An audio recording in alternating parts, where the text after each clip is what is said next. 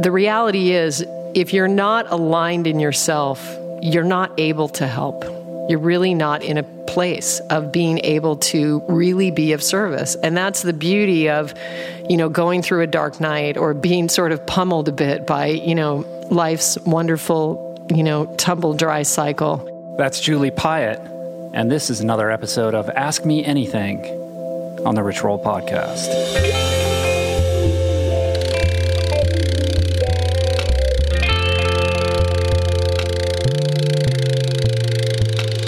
Rich Roll Podcast.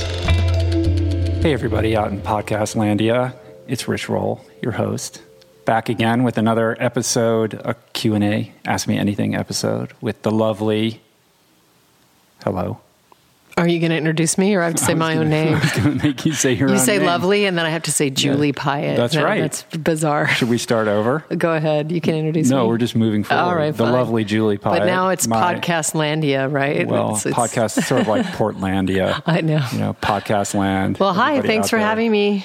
Yeah, it's been a while since we've done one of these. It has been. So, what do we do here on the show? Each week, I and sometimes you, today you, probe the minds of some of the best and the brightest in health, wellness, excellence, and pretty much all kinds of different kinds of subjects entrepreneurship, spirituality, publishing, pretty much anything that piques my interest, all as a means to help us live and be better. That's right. It's a pretty good aspiration, right? But today we're taking questions. We are. But still, these are all keys to helping us all unlock and unleash our best, most authentic selves. That that is true. Is that what we do? So, anyway, thanks everybody for subscribing to the show on iTunes, for spreading the word, and for always clicking through the Amazon banner ad at richroll.com for all your Amazon purchases. To make it easy, you guys, all you have to do is uh, go to the link once and then you can bookmark it and then it's at the top of your browser so you don't have to go to my website every single time What about the app? and uh, it, well, the app too, but we're not talking about the app right now. We're talking Okay. about Amazon. Um, and everybody who has made that a habit, that has been huge for us. It really supports us. So i just wanted to give a little appreciation for those that are doing it. And if you haven't checked that out yet, listen, everybody's buying stuff on Amazon. That's pretty much where everything is the cheapest anyway. So if you are a uh, Amazon customer, um, it's a great way to support the show. It doesn't cost you anything extra, and Amazon kicks us some commission change, and that really helps kind of underwrite the whole podcast. So thank you very much for doing that. we Um, appreciate that a yeah, lot. absolutely. So it's been a little while since we've done one of these. Uh, there's been a lot of travel under our belts. We just got back from New York City, and I've kind of recapped that uh, in in a past episode. But it was a pretty epic trip. Did you enjoy yourself? I did enjoy myself very much. Well, sort of your coming out also in terms of being an author with all like- these appearances and everything like that. And what was really cool, and I've said this before, but um, listen, in LA, like everyone's so jaded and into themselves that it, it's really hard to pull a crowd to do anything in Los Angeles. And every like stand-up comedian or musician will say the same thing. Like when they go out into the world and tour and do appearances and stuff, they get great rabid fans and crowds and stuff like that. But when they do stuff in LA, it's much harder because everyone lives here or everybody's competing against everybody else's thing and everybody's kind of into their own thing. So oddly and ironically, given that Los Angeles is kind of the entertainment capital of the planet, you don't really necessarily feel the connection with the audience living here, but like being in New York, because you're just out with so many people out in the street. Um, it was amazing how many people just you know gave high fives on the street or just said, "Hey, I listened to the show," like on the subway or just you know wherever, out running, walking around. And for the first time, you got to experience a little bit of that for yourself, like some fans coming up to you. Yeah, that was crazy. That's it's been crazy actually. Well, first of all, I want to back up and I want to say that I really did we really did have a very deeply meaningful book release party in Los Angeles and we did have some very very hardcore fans come out and it was it was just very very meaningful. So I have to say that. But I think when you travel, obviously you're not in your neighborhood and and you don't have any you know any of your social structure that you usually have that sort of defines your life on a daily.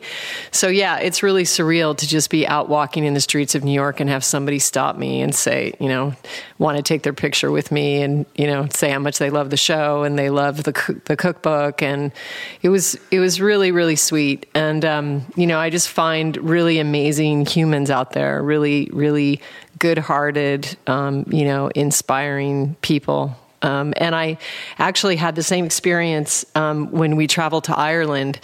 Um, we went to Ireland recently to uh, attend our dear friend Tara and Danny's wedding and uh, we were asked to perform. Actually, I actually sang when she walked down the aisle in this incredible tree uh, cathedral.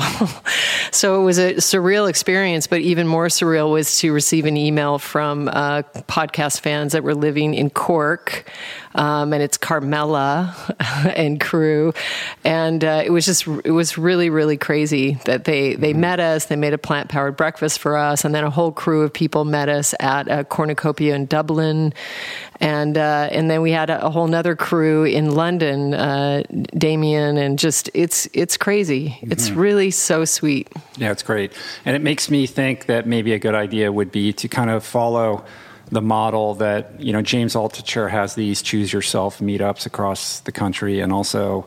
Uh, Matt Frazier at No Meat Athlete does the same. There are No Meat Athlete groups that have nothing to do with like James or Matt. It's just people on their own who get together to you know form their own community around the ideas that resonate with them, and that could be cool to do plant power meetups because I think that's a way to you know scale the ideas that we talk about without involving us as personalities because it's not about us it's about these ideas these powerful ideas that are transformative in people's lives and to the extent that you know we can kind of you know create a foundation and then people can then take that and, and go out in the world and create their own communities where they live around that. I think that that's exciting. So well yeah i mean there's power in in uh, in everybody uh, you know connecting and then spreading that information. So i right. and i think people would find it very supportive as well you know? So yeah, yeah we should well, we should find a way to support that. Let's try to figure out how we can make that happen. Okay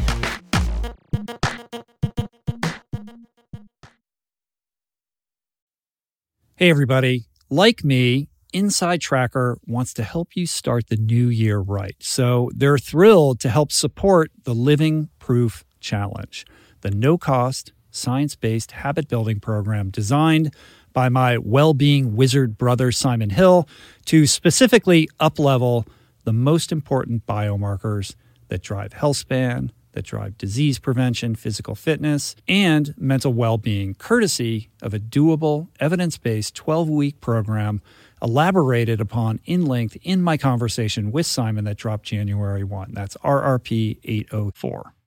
If you listen to that episode, then you know the program entails comprehensive blood testing at both the commencement and conclusion of the challenge. And nobody handles blood testing better than Inside Tracker, who are graciously encouraging everyone to join the no cost challenge by offering a 25% off discount on inside tracker tests. To unlock the discount and learn more about this challenge, visit theproof.com slash livingproof.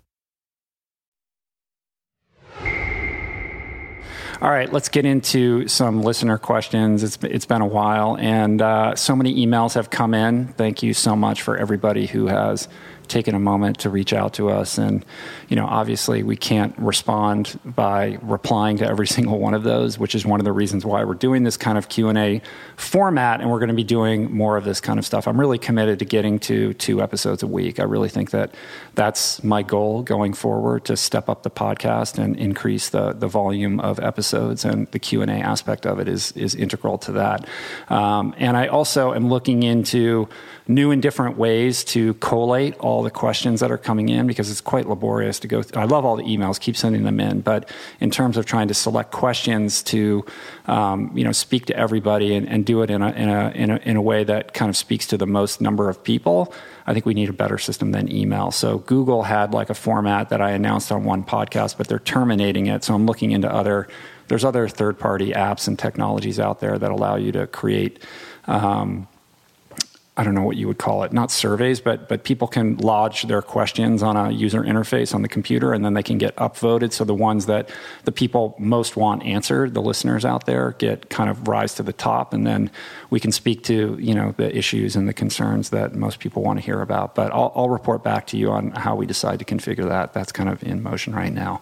Um, but in terms of the first kind of subject matter that I want to get into, um, it isn't one particular inquiry from one singular person but it's kind of an amalgam from a bunch of different emails that I've gotten um, over the last couple months. And it has to do with people that are in a relationship with somebody who is active in their alcoholism or their substance addiction and how to navigate that to try to be supportive to their partner, their spouse, their boyfriend, girlfriend, whatever it is, but also, you know, try to help that person, you know, get to the next level where they can kind of confront their addictive tendencies. And this is a sticky wicket, right?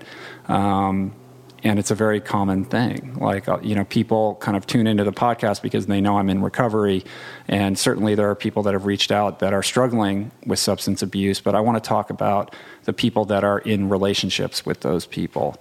Um, and I think the the first thing to bear in mind, and Julie chime in, um, is that you have to understand that you can't you can't make somebody change that doesn't want to change. That's sort of the, the predominant kind of idea that you have to first kind of embrace before you try to take the next step. That, you know, uh, recovery is not for those who need it, it's for those that want it. And it's very difficult to uh, create willingness in another person, especially when they're in the grips of such a powerful disease that has a hold of them. So I think that the first thing that you have to do um, is let go of expectations and focus on taking care of yourself first and to try to avoid the pitfalls of getting vo- involved in a codependent relationship with that with that person. Would you agree with that? Yeah, I mean, I would say you know this is a it it is a it's a very slippery, um, it, you know, even you know subject because there's such a broad spe- spectrum of what this means. Like what what this means to every relationship is so different you know, because it mm-hmm. depends mm-hmm. on what level is the person that you're with right. using and, and what are the other effects. So, you know, I would just, I guess I would have to say at the very beginning, you know, if something is in a crisis format or people are being harmed or, you know, it's at some, you know, some very extreme level, you know, uh, you know, I would, yes, I would say in any case, the magnifying glass and the entire, the entire uh, perspective and introspection has to be within your own self because that's the only thing that really matters anyway. So, um, if I found myself in that situation with a partner who was using, I would have to look deep inside myself and really, um, uh, really make sure that I was living my purpose and connecting with myself at a much deeper level um, after that, you know, there's a bunch of other questions that would need to be asked to determine whether I wanted to stay in this relationship w- with this person. So, yeah, I would say first, you know, first and and first and last, you know, all the focus has to be on yourself. Right. And in terms of codependency, for people that, that aren't familiar with that term, and I think that t- this term gets sort of misunderstood quite a bit. Um, you know, code, code, some people think codependency just means like, oh, you can't be alone, like you always have to be with someone else. But it's not really that. What it really means is that that you are investing your sense of self in another person, and you become a caretaker, and you kind of become uh, someone who rubber stamps somebody else's uh, negative behavior patterns, and and you kind of lose your sense of self and your own boundaries in the process, right? So you're always kind of tiptoeing around the other person and trying to make it okay, and trying to make sure that you know the world doesn't see them the way that you see them, and you're kind of always on pins and needles and and and living in this unpredictable state because you never know. Um, you know who's going to walk through the door is it going to be a sober person is it going to be someone who's loaded and and you know that that that creates a lot of trauma for people. And, and a lot of times, addicts and alcoholics attract that codependent personality because that person will take care of them and that person will, you know, kind of help make it okay for them. And, and that's not a healthy relationship to be in. Yeah, that's true. I mean, I can speak from experience uh, with that. Actually, not with you, not because I wasn't with you when you were using, you know, per se. So, I mean, the disease still live. You still live with the disease, but it's at a much. It's a much different sort of conversation than what we're having right now. But I will say, I was in an abusive relationship, and that was my um, rela- that was my experience. My experience was waiting for the person to show up and doing a quick survey of where they were at, and then that would affect how I would then act. You know, in in response to that person. So yeah, um, everything becomes about them. You're walking on eggshells, and you know that is, I guess, probably the the, the height of codependency is defining yourself through really how how you manage their experience you right. know how you're on the tightrope and how well you're managing uh, this sort of never ending battle that is basically not solvable and cannot be healed by you um, so yeah that would be my mm-hmm. experience with it right so if you're in an acute situation like that i mean the first thing that i would say to you is again, you know, that self care and, and what does that mean? Well, I think, you know, a very helpful um, outlet or avenue to explore would be Al-Anon, you know, and, and you know, I think that a lot of people like they're, I don't want to go to an Al-Anon meeting. It's a 12 step meeting. I'm not the one with the problem, but for a lot of people, it's quite helpful in kind of, um, you know, discussing with a community of people that are going through the same thing, who have a lot of experience with this issue, uh, you know, tools and, and ways of, you know, sort of marching forward with your best foot forward, you know, to do it in a healthy way. And, you know, sometimes it means, you know, sort of, uh, you know, that tough love thing where it's like, hey, I'm, I'm leaving, you know, or you got to move out, or, you know, kind of those harsh, um, you know, ultimatums, but it doesn't necessarily have to be that either. Yeah, I mean, I uh, I don't have a, a, track record with Al-Anon. Al-Anon was not a support to me, um, but you know, I'm I know it is to you know millions of people, and that it's an amazing organization, and you know that's you know you speak to that, and that's your experience, which is great. Um, I would say that I I gain clarity, um, you know, again from from the teacher of experience, and that is um, literally getting my head bashed against the wall instead of figure, figure, figuratively, but literally going through the experience repeatedly over a, a set of time and beginning a meditation practice. And it was the day that I, you know, I always got I got trapped in this spiritual kind of illusion because I think we're taught, you know, well, a good person forgives, right? Mm-hmm. A good person rises up and forgives and turns the other cheek, so to speak, or, you know, can sort of see the bigger picture. And I think one of my big pitfalls in, in my experience and why I was actually in and out of this relationship over a seven year period, I actually got away for a year and a half and ended up going back, if you could even believe that's possible. But um, my, my big um, mistake or my big illusion was that I was in control. And I could see that he was very much like a child or like a traumatized little child who was having this tantrum, right? And mm-hmm. there was a part of me that could view that and could, you know, I felt very, um, very together sort of in it. But my biggest mistake as I got out of it years ago, I mean, years later and looked back, was that I put someone else's needs before mine. Mm-hmm. Okay. That's, well, that's the absolute definition of codependency. Right. Right. So it was when I decided to love myself more than anyone else.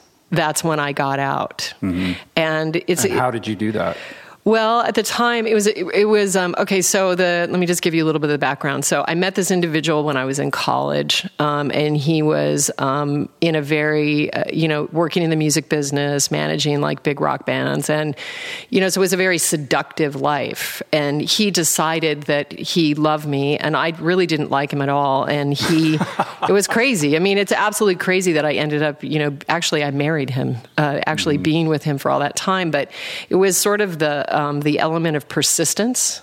You know, like he was the one who was always there you know even when i didn't want him to be there he was there and he just he just wore me down over time like through phone calls gifts you know concert tickets you know just and it, it became like oh no we're friends we're friends. And then at one point when he saw the opening he kind of forced his way in. And i was too too immature and too undeveloped in myself to know you know to know any better. And so i was like oh well maybe i do love him. Like maybe he's right. So it, it started this whole experience. Um, and then uh, you know, uh, okay, so the so the the pattern in, in, abuse is always that you know it's not that the abusers are like this from day one because if they were, they would never get in a relationship. So it's a progressive burn. Well, you know? it's it's the up and down. You know, it's sort of like the abusive behavior followed by you know the the the waterfall of like love and apologies and amends and all that kind of stuff. That's what keeps you stuck because right. one is always followed by the next. But well, it's yeah, a, and it's, this called cycle. It's called a honeymoon cycle. It's like it's actually it's you know actually defined in abuse, and so it goes around in a circle. But I would even say before that that that that you know uh, you're not shown these traits at least at least completely transparently. So it wasn't course, or you until wouldn't get into or it you wouldn't get into it, you know. And it so so it wasn't until I was you know out of college and had moved here you know, and had actually moved in with him and had no friends and had, you know, n- kind of no system, no structure around me, that then I saw the first episode of abuse. And the first episode of abuse, it's so traumatic. You're just thinking, like, how in the hell is this happening to me? And you don't want anybody to know about it. And, you know, I was like, oh, my parents would be devastated. Like, how did this happen? And then the, the, the, So the remorse. shame- the shame It's huge with that. shame and then the, the remorse is so large, you know, uh, within him. And, you know, he would cry and, you know, just like so sorry, like so beyond sorry. And then I would forgive him. And then it would be okay for actually, it not only would be okay, it, it's these extremes. So I would be like, the most amazing woman on the planet or in the universe, right? And then I would fall from that status all the way into the toilet. Like it would go, I would go from being the absolute most pristine, you know, feminine who had ever walked the earth to being the low, the lowest, you know, piece of shit in the gutter. Like Right. that would, that was a trajectory. So it just, you know, it took a little while and I started to see actually a, um, a student therapist. I didn't have money to, you know, have a therapist and I found you know, one of these um, kind of programs where, you know, a student has to do her hours. And actually, her name was Mary Lee. So I just want to remember her. Uh, and she actually tried to get me to breathe. And I thought she was an insane person. and I remember going into the I'm session. already breathing. I was like, great breathing. And now it's like, I'm all about breathing. She was like, if you can just breathe. Uh, so, but every time I would go in there, every time I, I left, she would remind me that he, he could kill me. And I used to just look at her and just think, oh, you're just like so exaggerating, you know, because I just really didn't feel that. So it took me a long, a long way to, to work myself out of it. But again, for me, like the key moment was the moment that I finally decided to never put him before me. So I didn't care how much weight he lost, how sad he was, how upset he was. It had nothing to do with me. I was literally done. And at that point, there was no way, there was no ties. And I never repeated the experience again. So it's not like I had a pattern and I was used to it or I had seen it. And But did you go through that thing where you're trying to get him to look at his own behavior and change? Um, or was it just, Oh, it was impossible. I mean, he was explosive. I mean, he, you know, he did come to some uh, couples therapy, which would make an amazing, uh, amazing movie because, like, he screamed at this therapist like so badly that she was shaking. You know, it was it, it was horrible. And, and but w- the one thing, really bizarre thing is, and I think people that are addicted to drugs or like cigarettes, or you have the recurring dream where you wake up and you're like, like I used or I smoked. Well, my recurring dream was that he was attached to my leg and he wouldn't let go. And all I was saying was like, I don't love you. Like, get away from me, get away from me. And this, this tortured me for many years. But I, I literally made the decision to never speak to him again, to never interact with him again. And years and years later, I had this karmic kind of wheel roll around, and all of a sudden, in the same month period, I saw all these people from my life with him. Like all these people just showed up, and it was all at once, and it was a really nice reunion and all that stuff. And then I saw him once. I saw him from across the street, and I was working with a spiritual teacher at the time. And I remember telling him, like, okay, so is it time to make amends? And should I call him? And my teacher was like, no. Like, do you want to create more karma? Like, leave it alone. Don't go there. Right. So that was my very extreme, very, very extreme experience, you know, and uh, and so I had that experience, you know, under my belt, you know, and then some. By the time I met you, it was actually two relationships after that. So, so I never had that with you. Um, and that's why it's hard for me to say. Like, I don't want people to think when they read our story, like, oh, you know, Rich was using and I was, you know, this Mother no, no. Teresa or Yeah, yeah. something. No, that's not that's not our that's not history. the that's not our truth. history. But but I continue to you know I will always be an alcoholic, and you know although I don't drink or use drugs like that.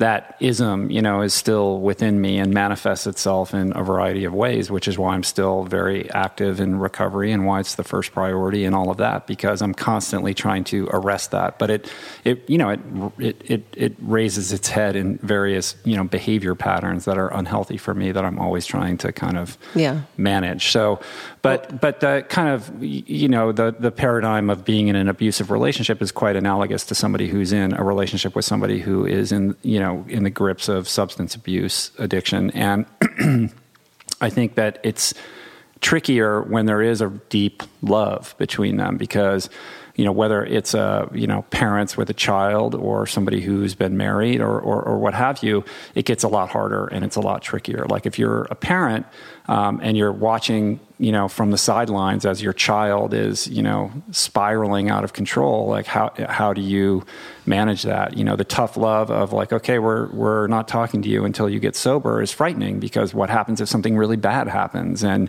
you know you weren't there for that person. So that keeps people in perhaps and probably most of the time longer than they should. So there are certain things that you can do in that, that are kind of come out of the course and scope of taking care of yourself, which is to create those healthy boundaries. Like this is not acceptable in the house, or if you're going to do that, like I'm not going to be around. Like things like that that are self care, but also make it very clear to the other person, like this isn't going to work for me. And if you're going to perpetuate this, like this relationship is off the rails, and I'm moving in a different direction.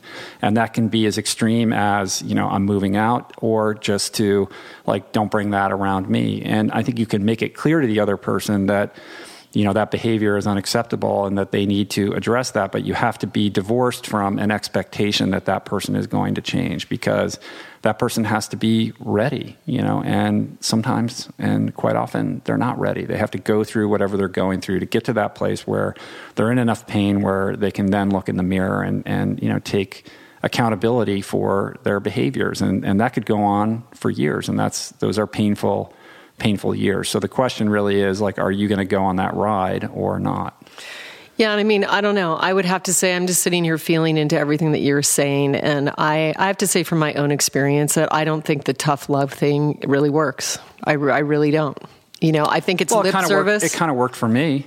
It worked. For, my parents said we're done, you know, and that was like a heavy. That Mm-hmm. was like a that was a you know a very difficult thing for me to swallow. And that really began the process of me going you know what? Like i just i, I don't have much longer of living this way. Like i can't like that that was intolerable to me. That was so mm-hmm. painful that that was a it didn't i didn't change overnight as a result of that. But i think that that was an important part in kind of turning the tide for me. So i think it does have its place Mm-hmm. because I think it compels the person to really understand. Because I think somebody who's in the grips of that is just like, leave me alone. What I'm doing is none of your business. I'm not hurting anyone, and you're myopic. You don't understand. You don't. You're not in touch with the fact that your behavior is impacting other people. You just think that it's your choice for yourself.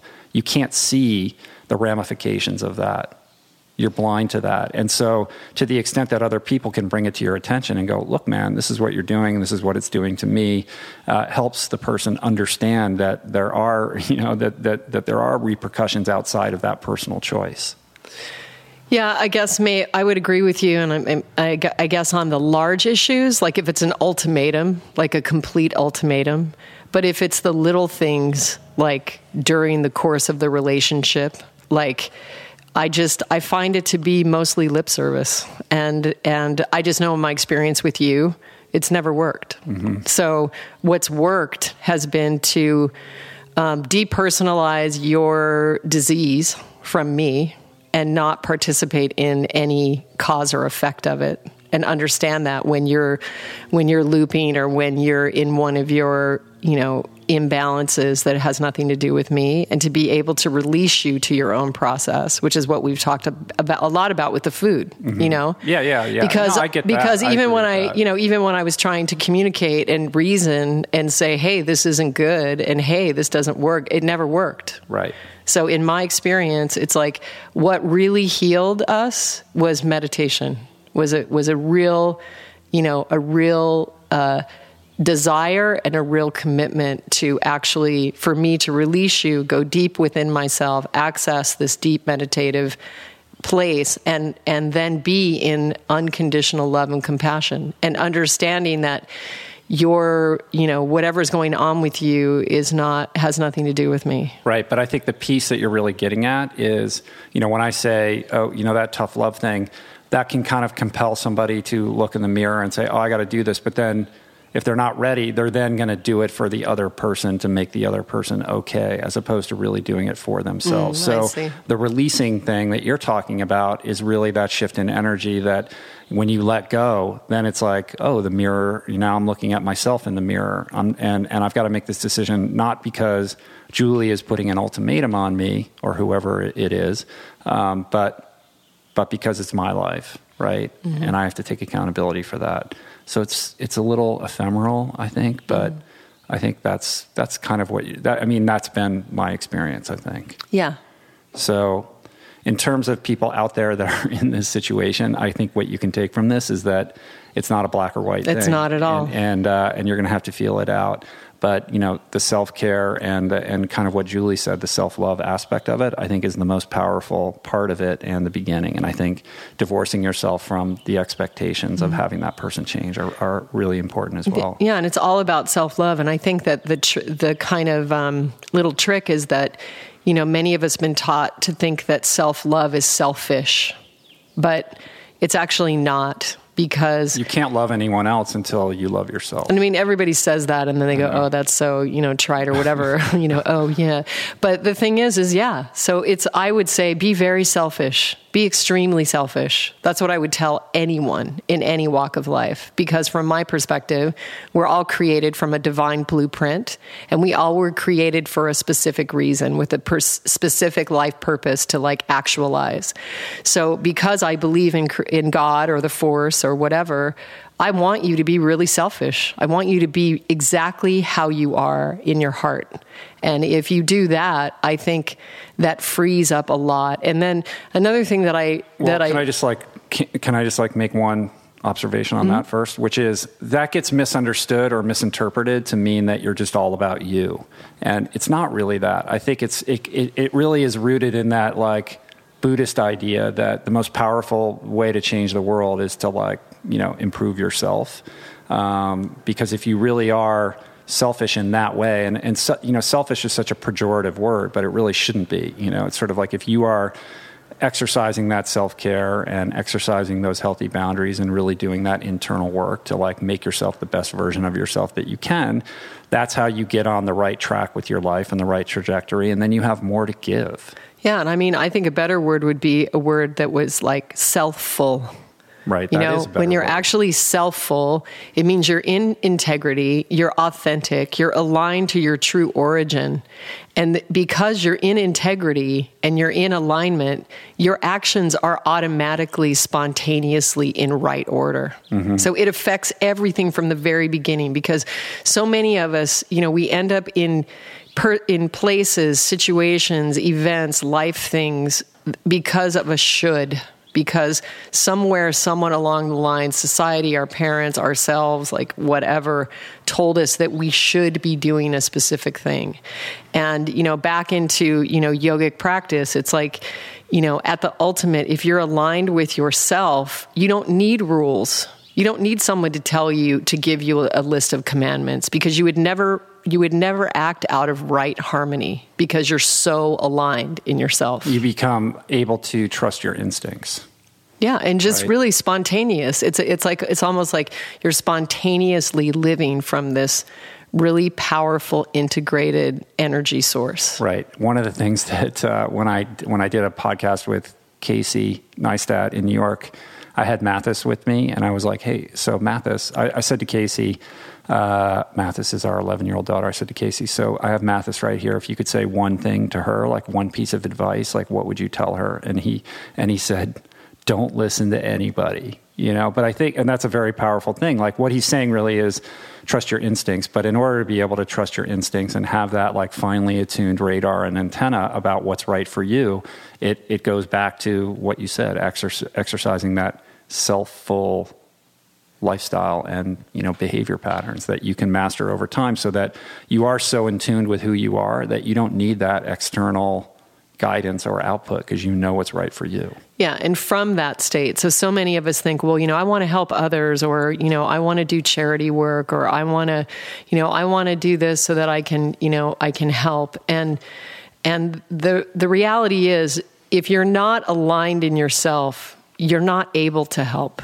You're really not in a in a place of being able to really be of service, and that's the beauty of, you know, going through a dark night or being, um, you know, being sort of pummeled a bit by, you know, life's wonderful, you know, tumble dry cycle.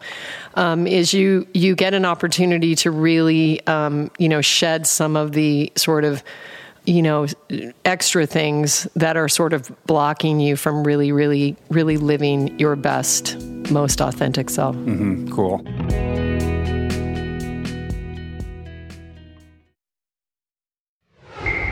All right, I want to switch into another question, but it's kind of related to the first one. And this is something that we've talked about. I don't think that we've ever talked about it on the podcast. We've definitely talked about it at length off off air. Um, Do we talk off air? once in a while, when we're forced to. Um, this is I'm not going to. The, the email's really long, and I'm not going to give the person's name, but um, she uh, is somebody who uh, is sober and is vegan. and has hit somewhat of a plateau in her life. And she writes, with my sobriety, with my workout routine, and just with everything in general, part of my spiritual journey has led me to plant medicine, which has been one of the best things that has ever happened to me. And I have experienced rapid transform- transformation since I began participating in ceremony here in Oakland, California. I know that it is the right choice for me, even though some people in 12 step recovery don't really see it the same way that I do. But with this newfound p- path of healing, I have also found myself justifying smoking pot, and as its consequences are far less devastating than drugs and alcohol. I'm unsure of my life path and what I should be doing next, and if smoking pot is something that I want to be doing. Um, and, you know, it goes on. Um, and interestingly, in the next paragraph, she says, Every time I start a workout plan, it sizzles out within weeks. I know I'm capable of greatness just like everyone else is. How can I find that inside of me? What is the best program for me to integrate into my spiritual journey? And she's wondering if what our opinions are on plant medicine ceremonies, if we've ever done anything like that. So, this is a really important um, subject, and it comes it, it's come up kind of regularly in passing, and I think it's you know worthy of our time to discuss. And I will just say, you know, Julie, I want I want Julie to chime in on this in a second, but I just want to say that, you know, for me, uh, just kind of navigating the world and out in the world as kind of a sober person in recovery, you know, I keep hearing these stories from other podcasts and other people that are talking about ayahuasca and DMT and how, you know, this is like the cure all for, for my addiction. If I would just do this, it would, it would really resolve my addiction problems. And, and, and I've seen people who have done it and they will profess, you know, these, this, this spiritual miracles that, that have transpired as a result of doing this. Um, and it's very much a zeitgeist thing right now. Like there's almost a whole tourism industry built around people like going down to South America and being with shamans and having this kind of ayahuasca experience. And so I think it's kind of something that's important. It's on a lot of people's minds. Uh, you know, is this is this right for me? Is this not right for me? And uh, and as somebody who is you know an alcoholic and an addict who struggles with my you know obsessive compulsive behavior patterns. When somebody says to me oh the solution to your your drug and alcohol problem is to like take this drug you know like that like that's like oh that You're sounds like, good. Yeah. you know You're like, like, let's do that. Like hey babe like let's check this out. Let's go down and do that. And i have to like oh, wait a minute you know what's really going on here? And it scares me. You know like i you know like my sobriety is extremely important to me. It's very tenuous and and it requires a lot of work for me to maintain that sober path.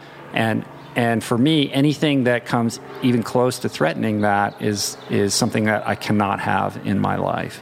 Um, but i think on a broader kind of scale um, it's a discussion that needs to be had about what happens when you put a substance, a very, very, very powerful substance like that into your body, and what does that do to you, and what is the responsibility of somebody who's administering that to you, and what is your personal responsibility to yourself about what that means and, and why you're doing it.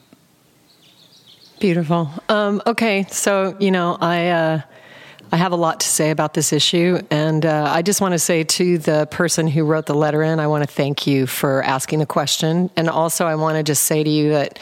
I believe in you to find your way through your journey. Um, and so, um, what I'm going to say, I offer with complete respect and unconditional love and judgment. Um, so, uh, I am not an advocate of plant medicine in any circumstance. I cannot say that on the air um, enough. Um, and my um, my information and my perspective is informed from all the years of spiritual study that I have embarked on with many many different teachers and traditions, a lot Vedic, but you know I've also uh, worked with Native American and um, uh, I would say um, that um, it is extremely dangerous to open yourself spiritually using a drug, whether it is natural or whether it is synthetic, into realms that you do not understand and that you are not equipped to deal with.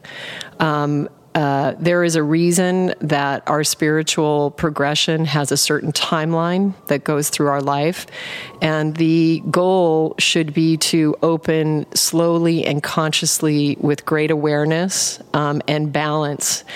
Um, anytime you take a, a, a like a mind altering substance that could snap you open to other realms, you're taking a very, very large risk. And unless you are very, very skilled in working in the multidimensional realms and dealing with dark energies and energies that are not in your best interest, I would advise that you stay very, very far away from any of these ceremonies.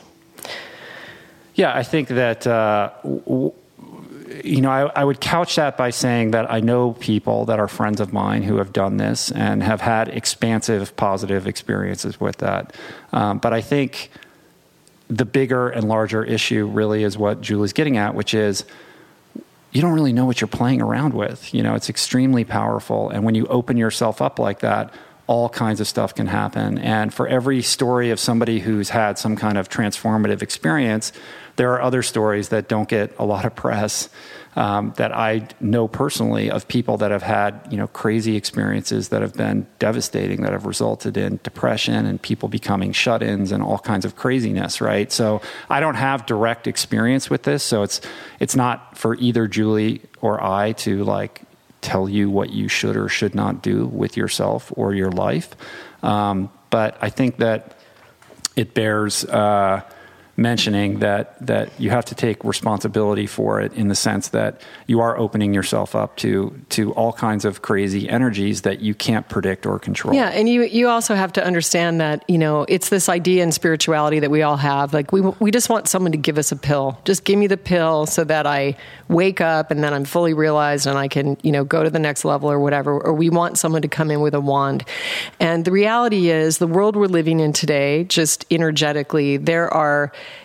energies and beings and, and entities and all kinds of spirits and things that we don't even, they've never even been around the planet before. So this is a very specific time in history.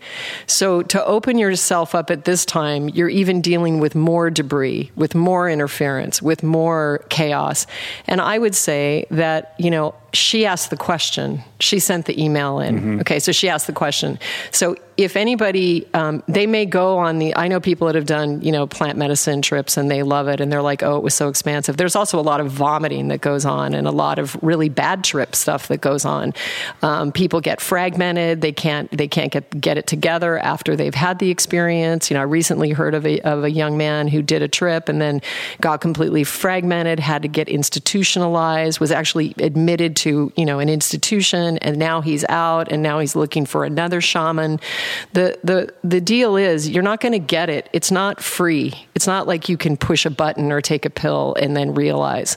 Um, and you know i would go back to say of all the acid experiment, experiments that were conducted you know in the 60s with you know searching for god and all that none of that produced enlightenment okay? So you can't get it through a, a false you know, a false experience. And what I will tell you is if you meditate and you're devoted and you're sincere in your desire to know God, you can have these experiences without any drugs. I've had them. So, but you cannot dictate when they show up. You can't say this Friday night I'm going to take a drug and then I'm going to, you know, I'm going to jump dimensions and I'm going to see another world. But that has happened from my practice through meditation. It's never been when I expected it and it's never been what I thought, but you know, I've had I've had my share. So I've seen I've seen it all. Yeah, I mean, I think that not at all. I've seen a section, the, a small sliver. The the counterpoint that would be uh, mentioned by somebody who is, you know, a proponent of this is why should you have to spend your entire life meditating when you can do this and take the super highway? It's the life instead? hack. So that's that's what I was going to say. It's sort of interesting that the, the the ascension of this modality has become so popular in mainstream culture at the same time that this whole notion of the life hack has kind of come into the zeitgeist because it's like, hey, how can I shortcut my way to X, Y, or Z, whether it's weight loss or, or what have you? And, you know, I keep mentioning it, but it's like, there is no shortcut. There's no hack. Well, I mean, you can you can you can shortcut your way to you know a temporary result, I suppose. But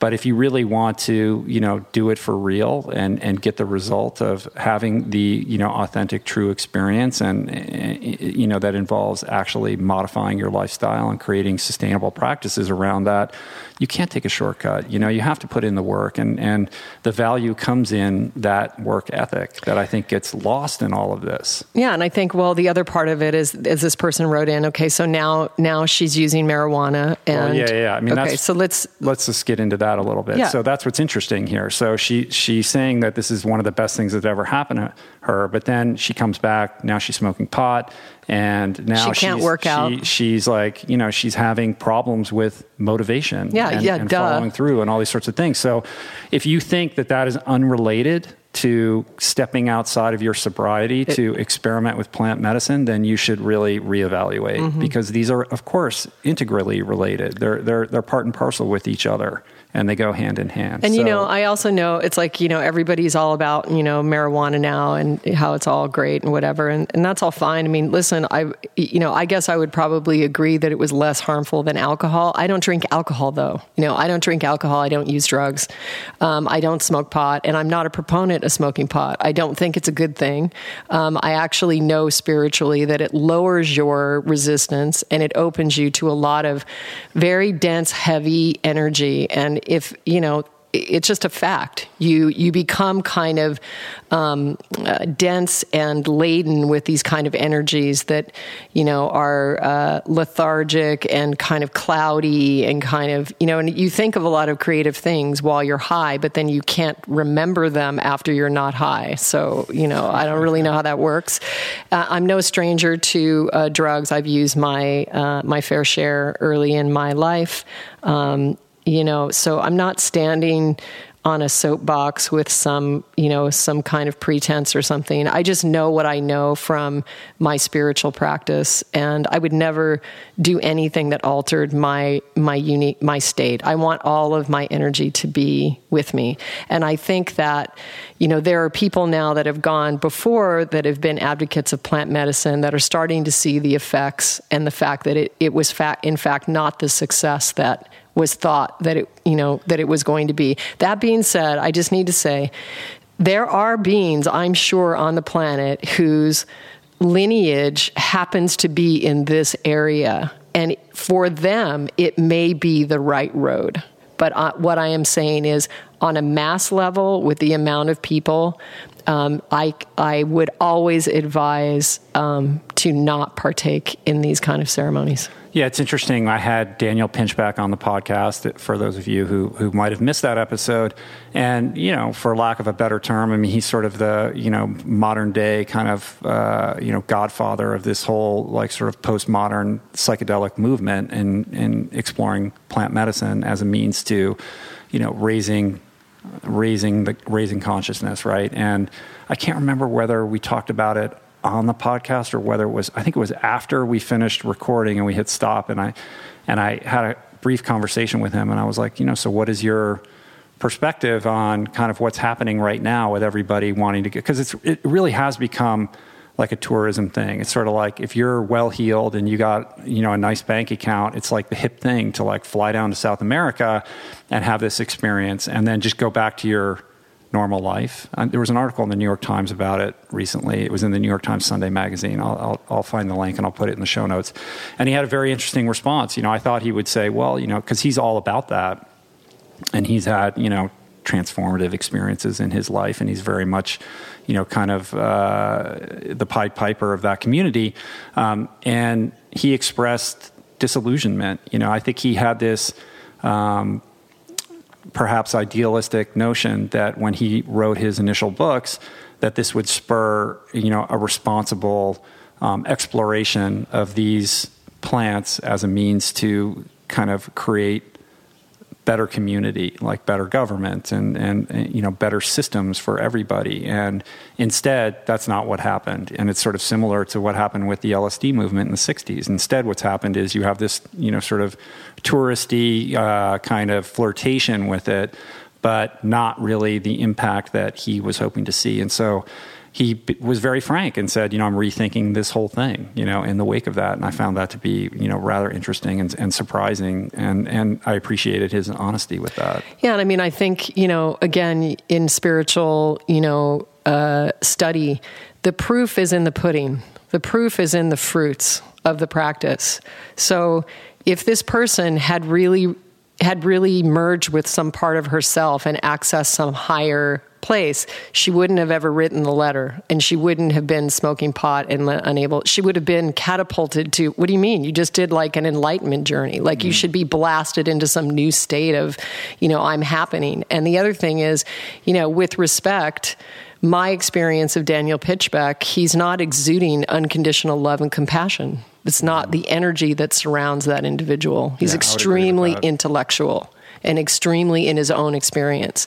So, you know, um, you know, pay attention. And we we have again. This is this is a, a, a it's a it's a a result of human beings not wanting to take responsibility and not wanting to do the work and take you know to to go through what they need to go through to live a life of devotion to live a life of connectedness and that happens in the little moments all throughout the day. And it's not about uh, going away on a, on a retreat and paying thousands of dollars and taking a drug and arriving someplace, mm-hmm. you know.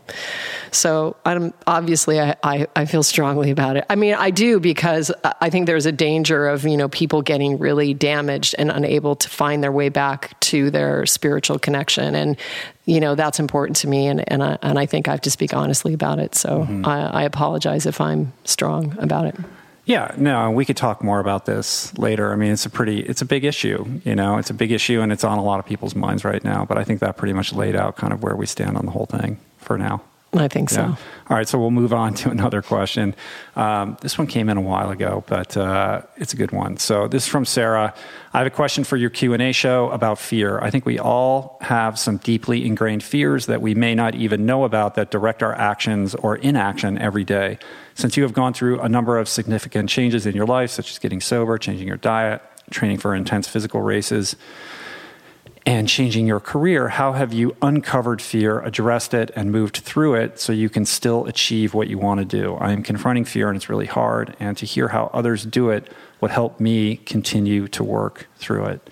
Um, this is one of those things where it's like, here are the five, you know, it's like you want to say, like, here are the five things that you need to do, and this will no longer be an issue. But, you know, again, things like this are not black and white. We all live with fear. And I think for me, the first part of it is understanding that the idea, kind of like the, this idea of like no fear, you know, overcome your fear, is, is not the way to do it. I think what you have to do is accept fear. Like, fear is, you know, we all have fears. So it's not about, ignoring it or denying the fact that you have fear. I think the first thing you have to do is acknowledge it and embrace that you have it, and then understand that it's an illusion, right? And so, how do you do that? Like, how do you get from experiencing the fear on a very deep emotional level to getting to a point where you can move past it or ignore it or overcome it. And I think that begins, you know, it's like this happens in recovery all the time. Like the answer to these questions always boils down to the same thing, you know, and it gets annoying. It's like, really, it's the same answer again. Like, can't I get like the VIP, like special secret sauce that you haven't told anyone else? But That's the right. truth is, it's like you have to do the internal work, and that starts with meditation. And when you begin to meditate, when you begin to kind of take inventory of your life, what happens is you, you begin to understand that there is a distinction between the uh, you know cycling of your thinking mind and your higher consciousness. Because most people are walking around they can't make that distinction. Whatever is going on in their brain they think that's them. They identify with that as who they are. But to understand that that looping or that emotional state that you're in is not necessarily your higher consciousness and in most cases is not i think is a powerful first step. And that only comes through you know being in stillness and and doing that work. And once you arrive at that place, then you can say, I'm experiencing fear. Interesting. Um, let's take this through to its conclusion. Like you can you can do sorts of exercises around it. I mean, one thing you can do is let's take this to the ultimate conclusion. Like what's the worst thing that can happen, and write that down, and then say what are the chances that that's going to happen, um, and and to understand that it's it really is. I mean, look, I have fear. I haven't overcome fear. I live with fear, um, but it's understanding that that fear doesn't have to control my decision making, right? That I can take action in the face of fear or despite fear. And once you kind of string together some experience doing that and realize that those fears don't come to pass, then you get you get more confidence. You get a more sense of self like, oh, those fears actually are not real. And the more that you can understand the extent of that illusion, I think becomes empowering to the future decisions that you make.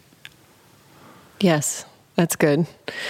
Um, I uh, I would say uh, let's see. Well, I have three. I have three things to offer uh, to deal with fear. Um, the first one would be I would even go one step beyond that and say that you know the fear that you're feeling is you know it's it's it's part of a collective.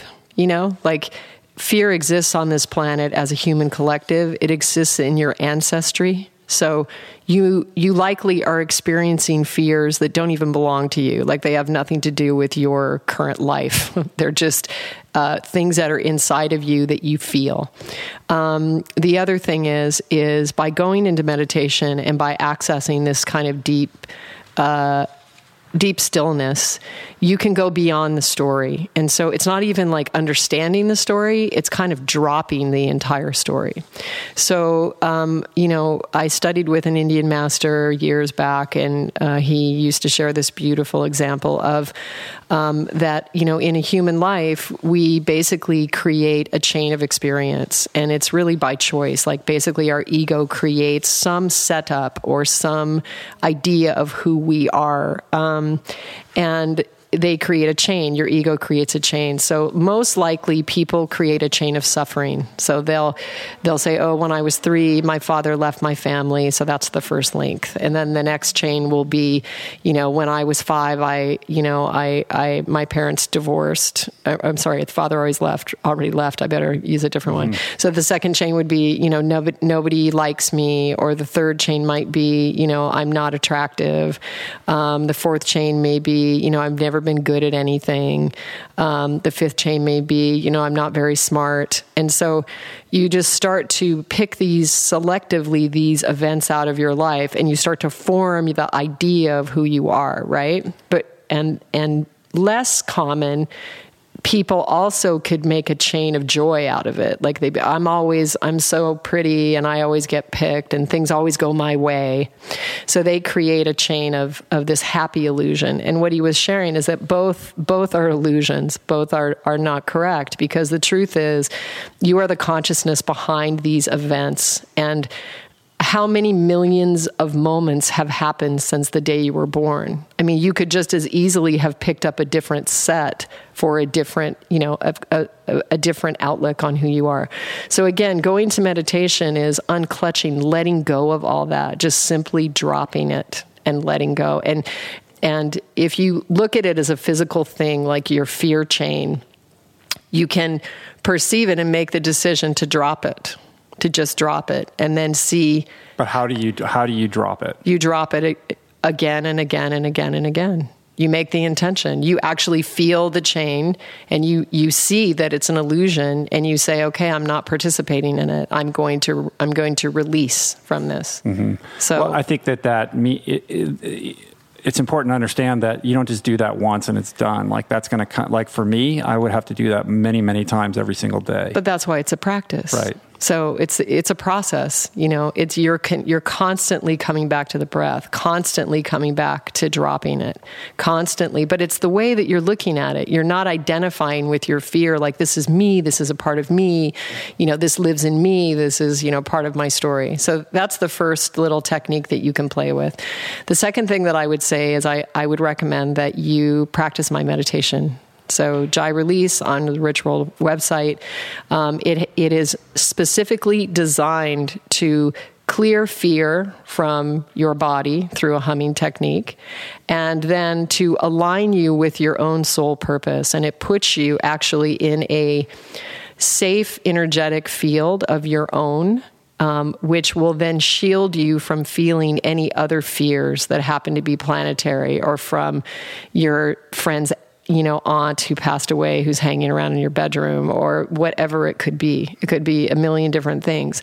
And so again sealing your field understanding that we are not just human beings. We are spiritual beings having a human experience and we have light body. We have other parts of our bodies that is not the physical.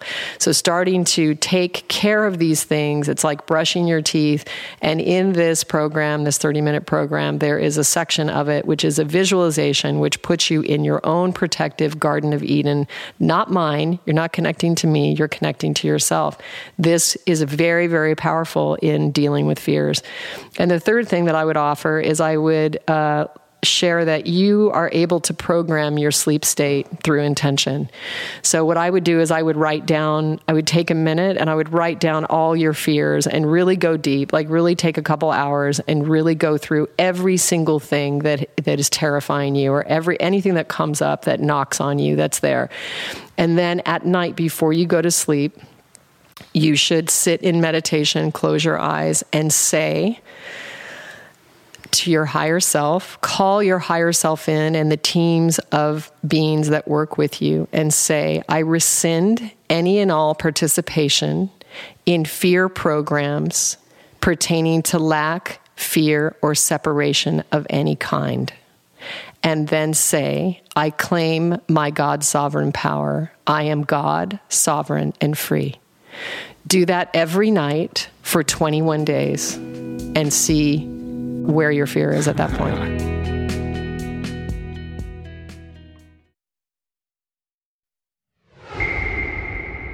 I think on top of that, a good practice to begin to engage in is to take behaviors in contradiction to that fear, right? So if there's something that scares you, to take an action that that uh, you're afraid of taking, and it can be something really small, you know, to begin with. I mean, I remember just in my own personal experience, you know, looking back on what are the biggest things that scared me that I walked through. Well, you know, getting sober was terrifying. I thought my life was would be over and would be boring and terrible, and you know, it's quite the opposite, of course. Uh, but that was extremely. I thought my life was on the line. You know, I thought that like my life was going to be over. It was very very scary.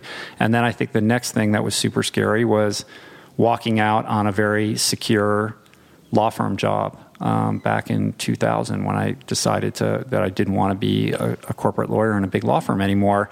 Um, my whole life had been premised on taking the safe path, like, you know, do the right thing and get the good job and all of that kind of thing. Like my entire life was founded on that idea and it became so intolerable for so many years like jamming that square peg into a round hole until i was in so much pain that i literally couldn't show up for work anymore and i had to quit i didn't have a plan i didn't have any plan. I wasn't I didn't have another job lined up. I didn't know what I was going to do. I just knew that I couldn't show up at that place anymore.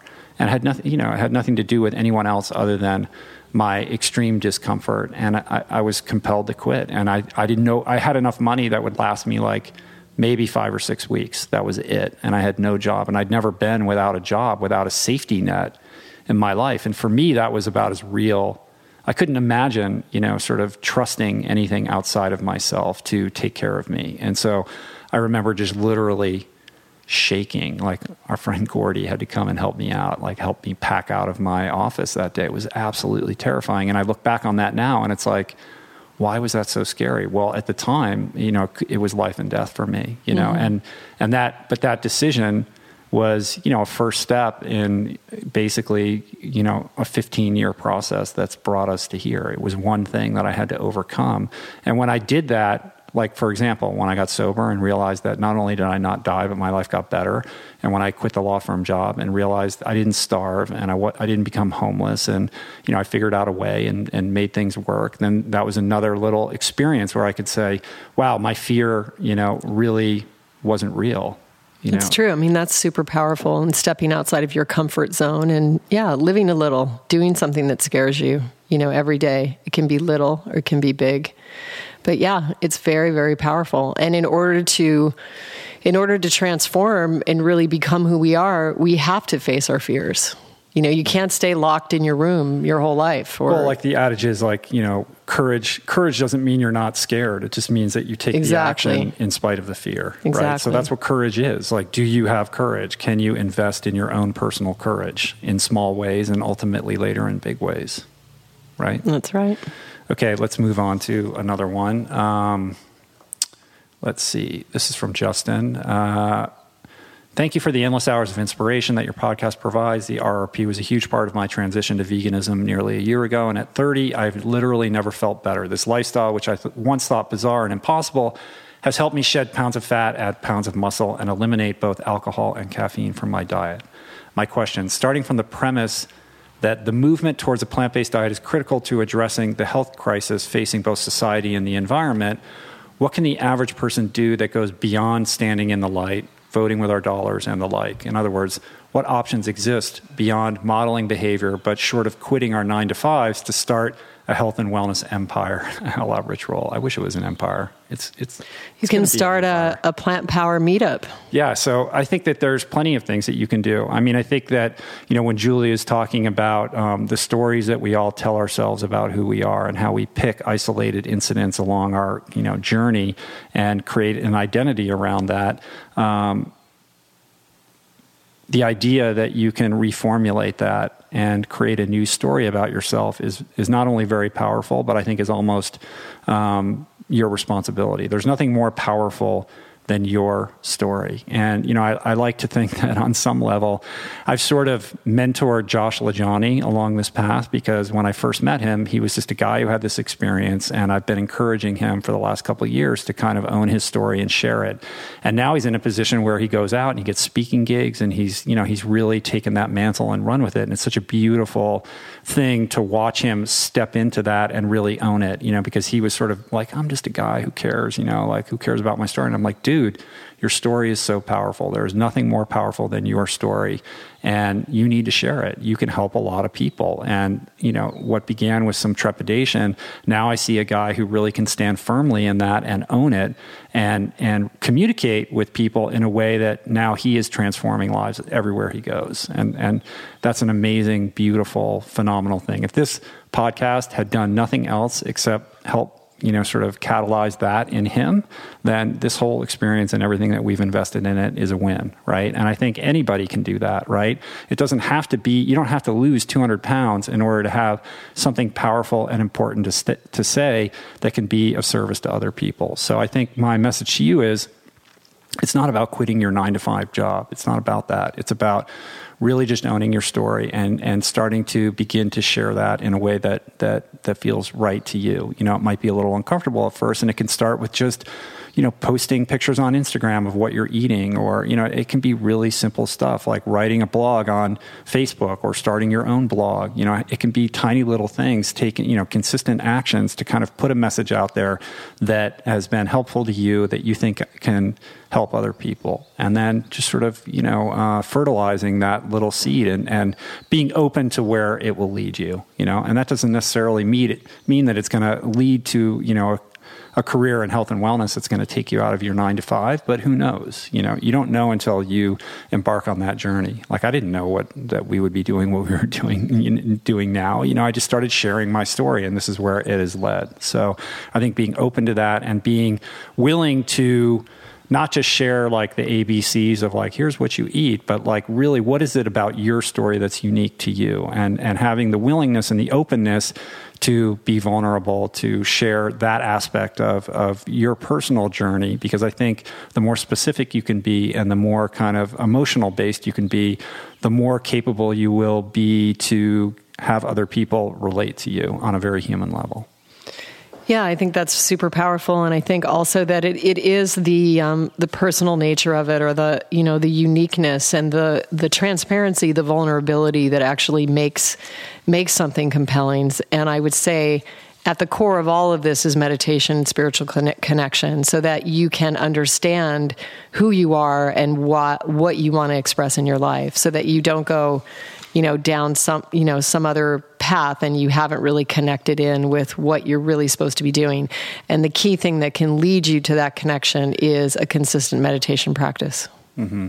good well said well, I think I uh, I want to talk about one more thing before we lock it down for today. Um, I've gotten a couple emails and inquiries from people over the last year about uh, about about two things. The first thing is um, if we could put together something like a vegan kitchen startup pack or something like that. And in other words, could we have more resources available on the website that would help people kind of you know embark on this transition. And I've been thinking a lot about that. So I wanted to kind of put it out to you guys if you would be interested um, in having like a resources section on the website that.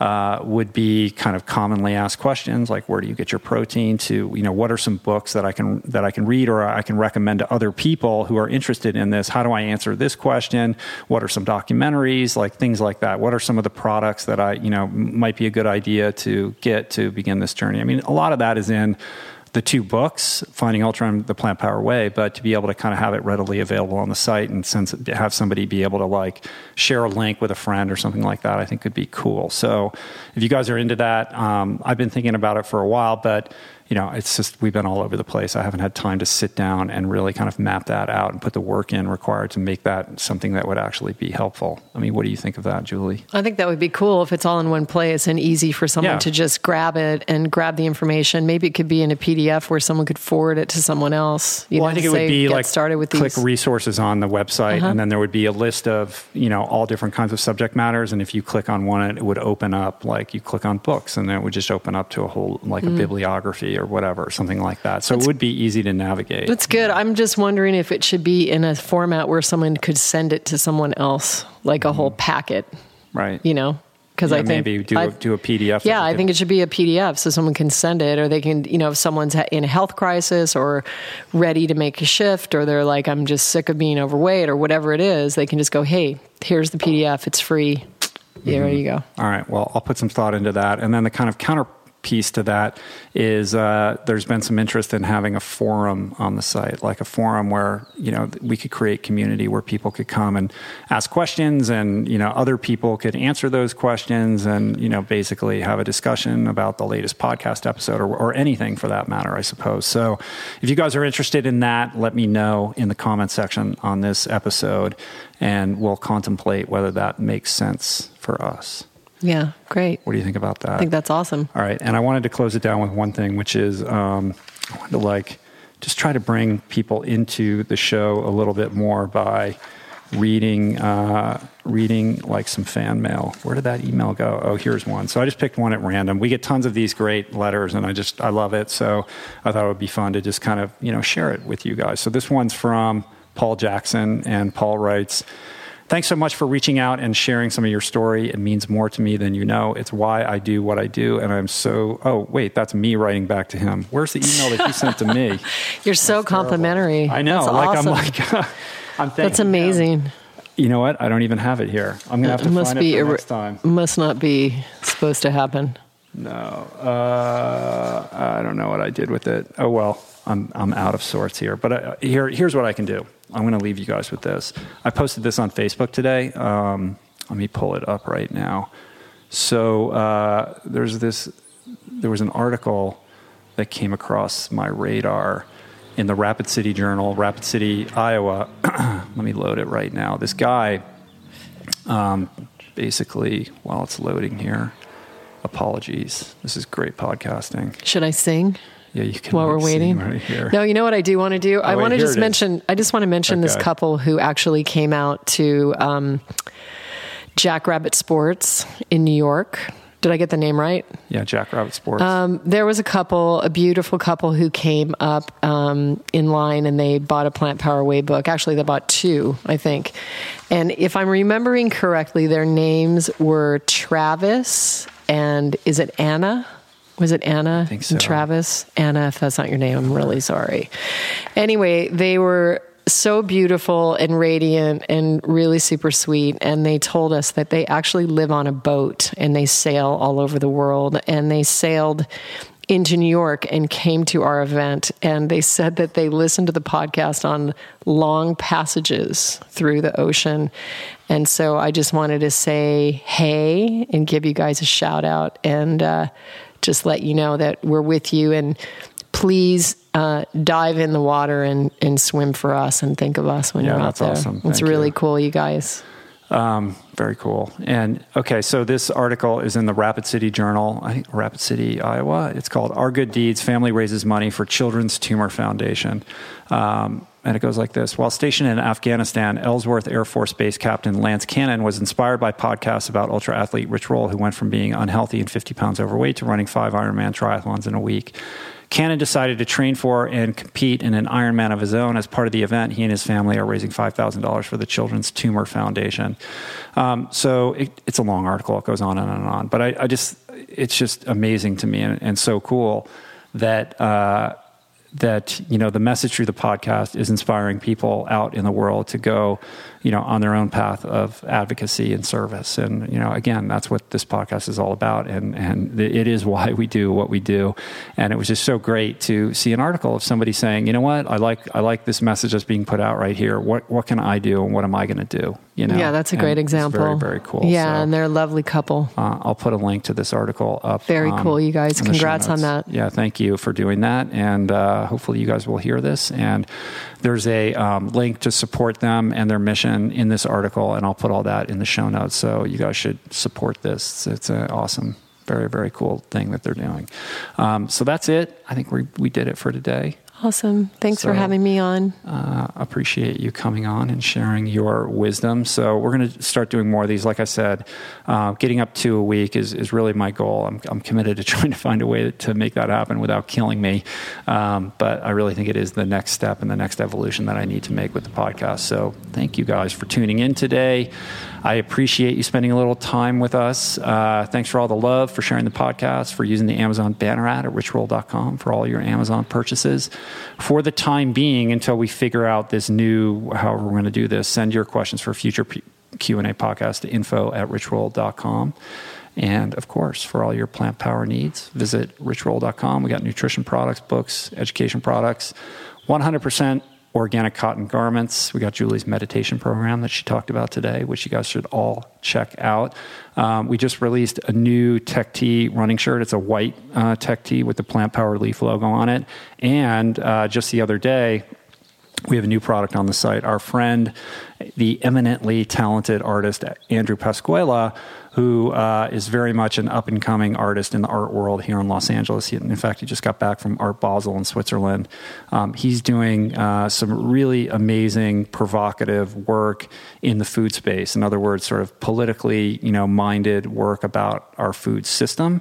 And he has a series on uh, on the organic label, and we're offering prints on our website, like beautiful limited edition prints on this like beautiful cloth paper that you can either get framed or unframed. I think we have have.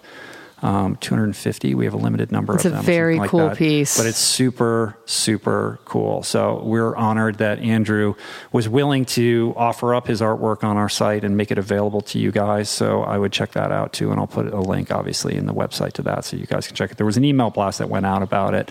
Um, if you guys aren't uh, subscribing to my newsletter, please do so so you can be the first to know about all that kind of good stuff. So that's it. If you're into uh, online courses, we got two on mindbodygreen.com, the ultimate guide to plant based nutrition which Julie and I talk about. It's sort of a good companion piece to the Plant Power Way, how to how to get more plants in your life and how to kind of embark on that journey, right? Three and a half Yeah. hours mm-hmm. of streaming video content. And I have a course also called The Art of Living with Purpose, which is kind of all about some of the things we talked about today, the internal work and kind of creating a foundation to set yourself up for success on the best most appropriate trajectory for you, how to set goals and, and work towards them so that you can achieve them to live your best, most authentic life, right? And that one I think is about two and a half hours of streaming uh, video content, online community, all that kind of good stuff. So that's it. Thanks for supporting the show, for telling a friend, for sharing it on social media. We love you guys, and I'll see you guys in a couple days, right?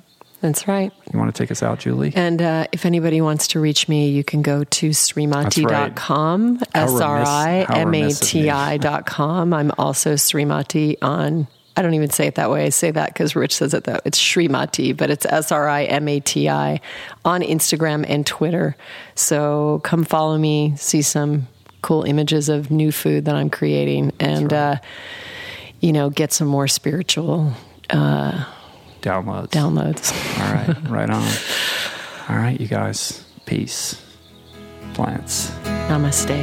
I'm here now, watching the space,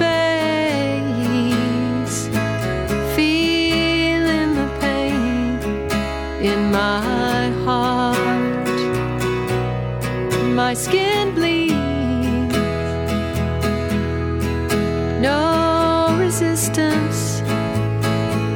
I'm not wishing